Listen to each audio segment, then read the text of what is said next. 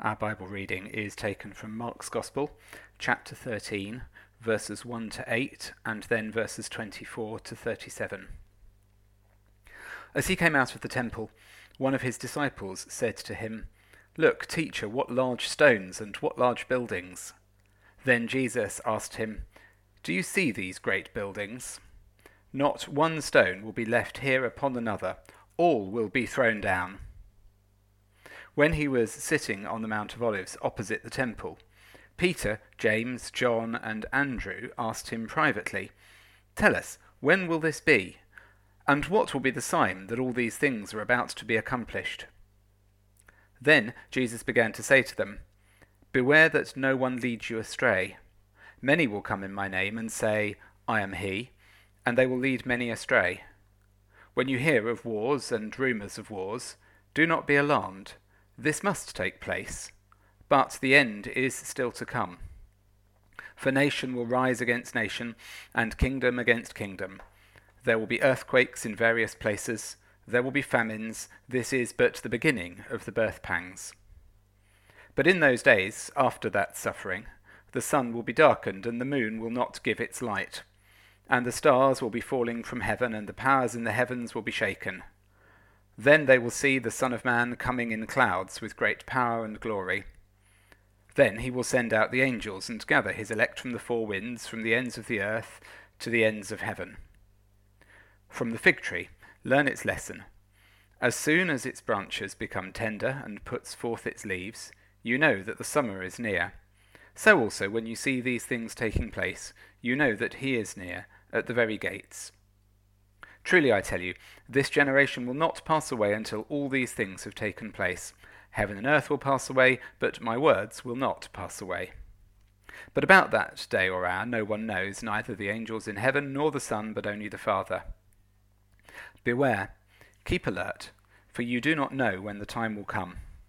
It's like a man going on a journey. When he leaves home and puts his slaves in charge, each with his work, and commands the doorkeeper to be on the watch. Therefore keep awake, for you do not know when the master of the house will come, in the evening, or at midnight, or at cock crow, or at dawn. Or else he may find you asleep when he comes suddenly. And what I say to you, I say to you all keep awake. Don't misunderstand me when I say this, but I genuinely believe that we are living in the last days. Let me be clear. I emphatically do not mean that the current coronavirus pandemic is a sign from God that the world is coming to an end. Humans have faced times of plague and disease many times in our history, just as we have faced war and natural disaster. And simply because this is the first time in living memory that such a calamity has fallen on our society doesn't make us, in some way, special. It makes us unlucky although not as unlucky as those who will be facing this virus without a functional health service or an economy strong enough to support emergency financial measures. The question of where God is to be found in the midst of suffering and death is not a new question. But it is our question at such a time as this. One way or another, the world will keep turning. And those who survive the coronavirus, which will be most of us, will live to remake the world again in the coming years. This is not to minimize the seriousness of the situation, but it is to offer a sense of historical perspective. We've been here, or somewhere like here, before, and it's awful, and it's horrible, and heartrending, and tragic, but it's not the end of the world. So, what do I mean when I say that I still believe we are living in the last days? Our Bible reading for this morning, from the so called mini apocalypse from Mark's Gospel, wasn't chosen by me for today. Believe it or not, it is the allocated passage in the narrative lectionary, which we have been following at Bloomsbury this year as we have made our pilgrimage from Jesus' birth towards his death. And to understand its end times, last days language, we need to understand something of the context of the first century. It's likely that Mark's Gospel was written right at the end of the 60s, which was a time of ever increasing political tension in the land of Israel, as Jewish revolutionaries gathered their forces in expectation of a great battle with the forces of Rome. Their message was simple liberate Jerusalem, throw out the Romans, and re establish the Jewish state as a religiously and politically autonomous entity, or die trying. And for the community Mark was writing for, the temptation to join the revolutionaries was great. So in his Gospel, he tells events from the life of Jesus, some 30 years earlier, not as abstract stories for use in Sunday school lessons, but to directly address the question of whether it is appropriate for his congregation to join the Jewish rebels in the coming battle against Rome. From Mark's perspective, which he believes is a perspective grounded in the life and teaching of Jesus, the really important battle isn't actually against Rome. And for his people to take up swords and fight for their political freedom would be selling their souls to the self-same forces of violence that already lie at the heart of the Empire of Rome. They might win the battle for their city, but if the cost was complicity in violence, they would have lost their souls, and would in the end simply reinvent the same oppressive powers under a different name.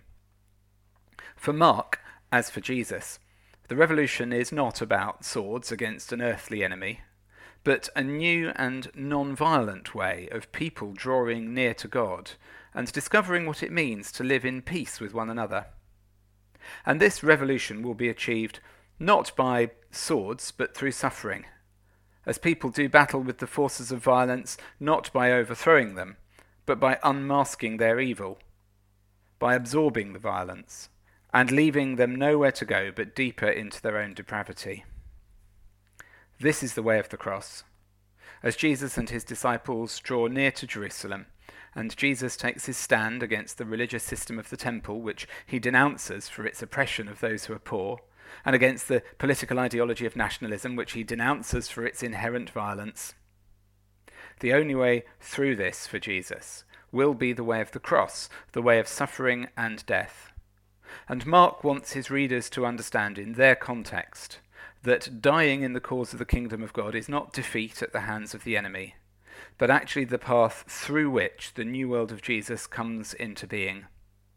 He wants them to know that the cross is not defeat, but is rather the moment of the unveiling of the glory of God.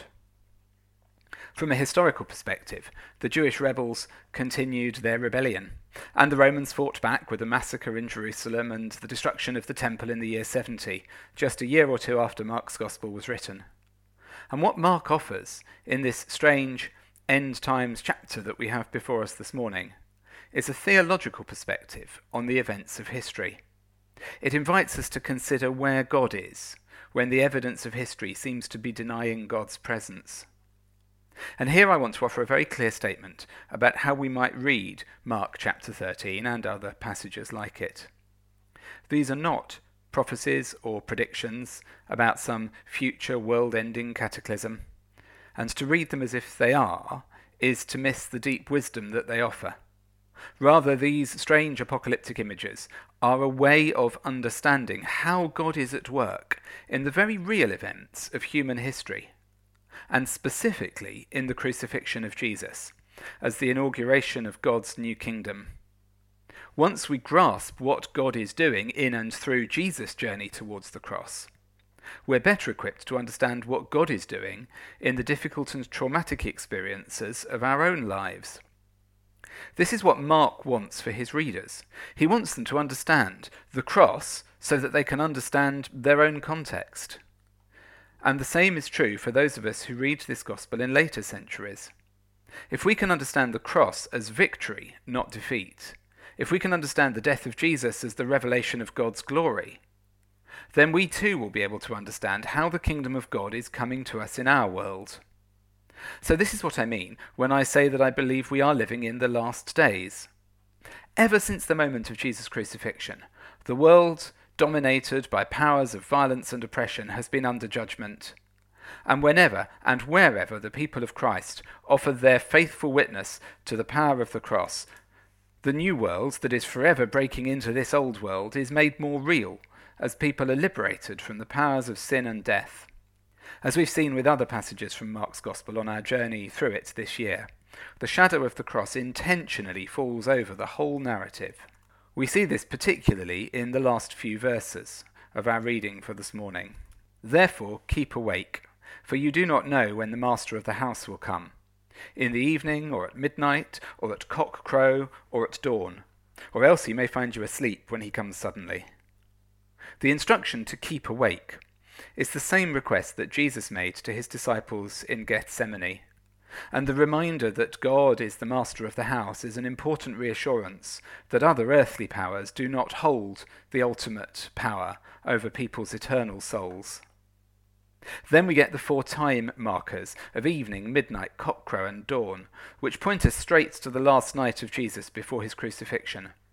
The evening is a reference to the Last Supper, which Jesus celebrated with his disciples on the night before he was betrayed. Midnight is a reference to the long dark night of Gethsemane, when the disciples slept as Jesus prayed in anguish. The cock crow is a reference to Peter's denial of Jesus, and the dawn is when Jesus is handed over to Pilate to be crucified. Just as the disciples slept through Gethsemane, even as Jesus told them to keep awake. So Jesus leans out of the pages of Mark's Gospel to tell each of us who reads it that we must keep awake and ever alert to the changing of the times as the old world passes and the new world comes. The master of the house is coming, and his presence can be felt by those of us who are watching faithfully for the signs of his inbreaking kingdom.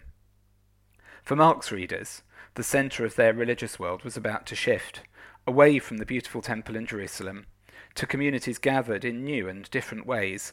And I'm sure this is something which those of us gathered virtually today will be able to relate to, as we too have had to shift the focus of our worship life, at least for a time. And we too are discovering what it is to live with the shadow of death and fear falling over our lives. None of us knows what the future will hold, for us and for those whom we love. In many ways, the world will never be the same again, and the shifts in our society caused by the current crisis will be as deep and long lasting as the wars of former generations. But what will this new world look like when it comes? Will the old powers of violence and oppression reassert themselves? They always crouch at the gate, waiting to pounce. Or will the culture of mutual aid, mass volunteering, safety nets for the poor and the vulnerable, and a commitment to house the homeless and feed the hungry become the forces that shape our world in the coming decades? As the people of God in this time, we share with Mark's readers the task of building a different, a better world. And we do this not by embracing violent revolution, nor by playing the world at its own game, seeking power over others, but by living out in our own lives what it means to offer sacrificial love for one another. We too are gathered in Gethsemane, and we need to keep awake. Like Mark's first readers and the disciples of Jesus before them, we too have to discover that the meeting place of God and humans, the place of the ultimate revelation of God's glory, is encountered in the cross of Christ. Where people die, God is. Where people suffer, God is. Where people live in fear, God is. Where people are victimized, God is. Where people are faithless, God is. Where people doubt, God is. Where people betray, God is. Where people repent, God is. Where people love one another, God is. Where people make sacrifices for others, God is. Where people risk their safety for the lives of others, God is. Because God is love, and the love of God is made known in and through Jesus, God's Son, our Saviour. And so we take another step towards the cross as we journey together towards Easter.